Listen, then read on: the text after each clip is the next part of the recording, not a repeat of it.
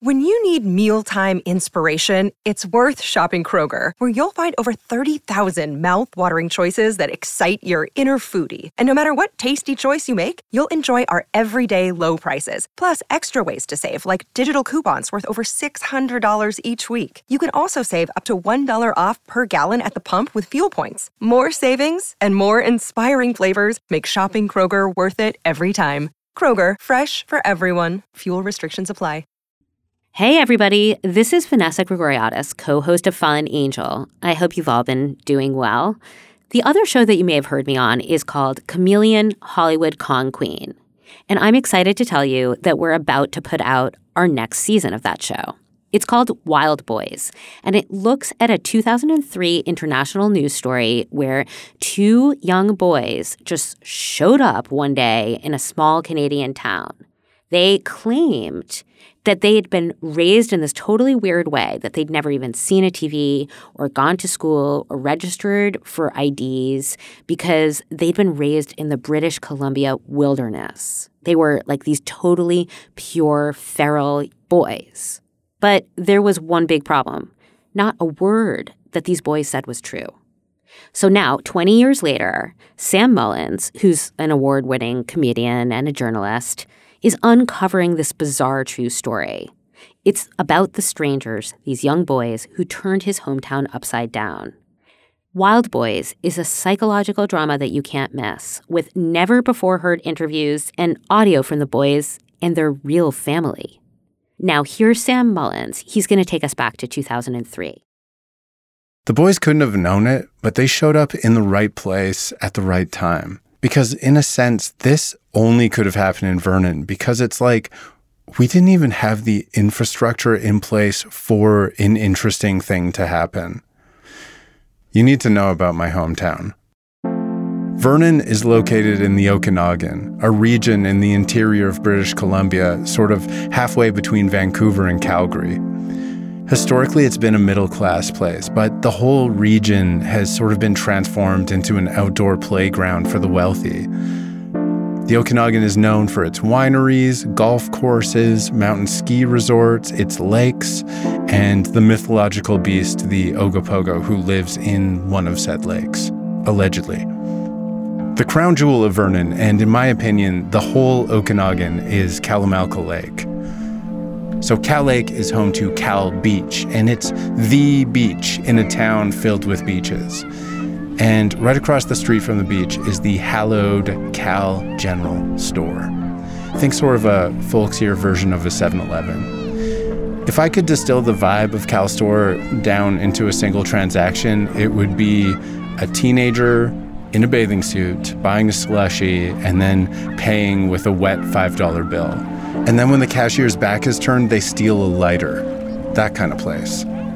And in the summer of 2003, strange things were afoot at Kal's store. Vernon is a white town. It's a conservative town. It's a hockey town. There's lots of churches. There's lots of retired folks.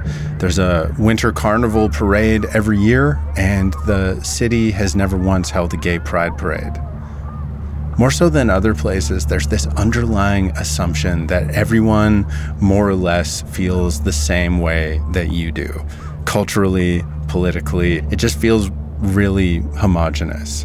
Which is why when these two boys showed up in town, people would double take. They're kind of odd. These two wild children appear in our community. They're always together. You never they're Right. never apart. They're always together. Extremely thin. very skinny, looked like an alien. You know, you could see his his collarbone. I mean, I didn't even know how he walked. Had rags on their back. and they don't have a home. They had no place to live. And then I remember thinking that was really odd. But it wasn't just what they were wearing or what they were doing necessarily. It was more like an energy or an aura thing. You could look at these two in any context and be like, wait, what? They were a wrinkle in the fabric, a glitch in the matrix. No one knew what to make of them. Like when the boys would come by Kal's store every day. A woman who worked there at the time told me that the boys would use the payphone sometimes, but she wasn't sure if they were using it or just playing with it.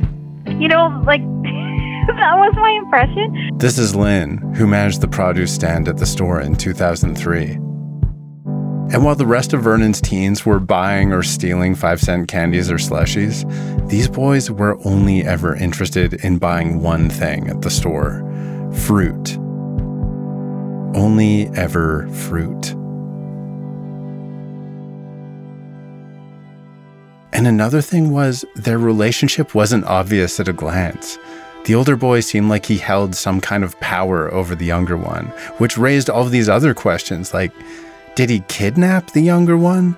Was he forcing him not to eat? Is that why the younger one is so skinny? Are they lovers? Criminals on the run? Yeah, I had no idea what was going on with those two. In general, the boys were keeping an extremely low profile for months. The summer was receding and the nights were getting colder. And this story might have ended here. The boys would have just disappeared or moved on to some other town, if not for Tammy McDougal Ryder.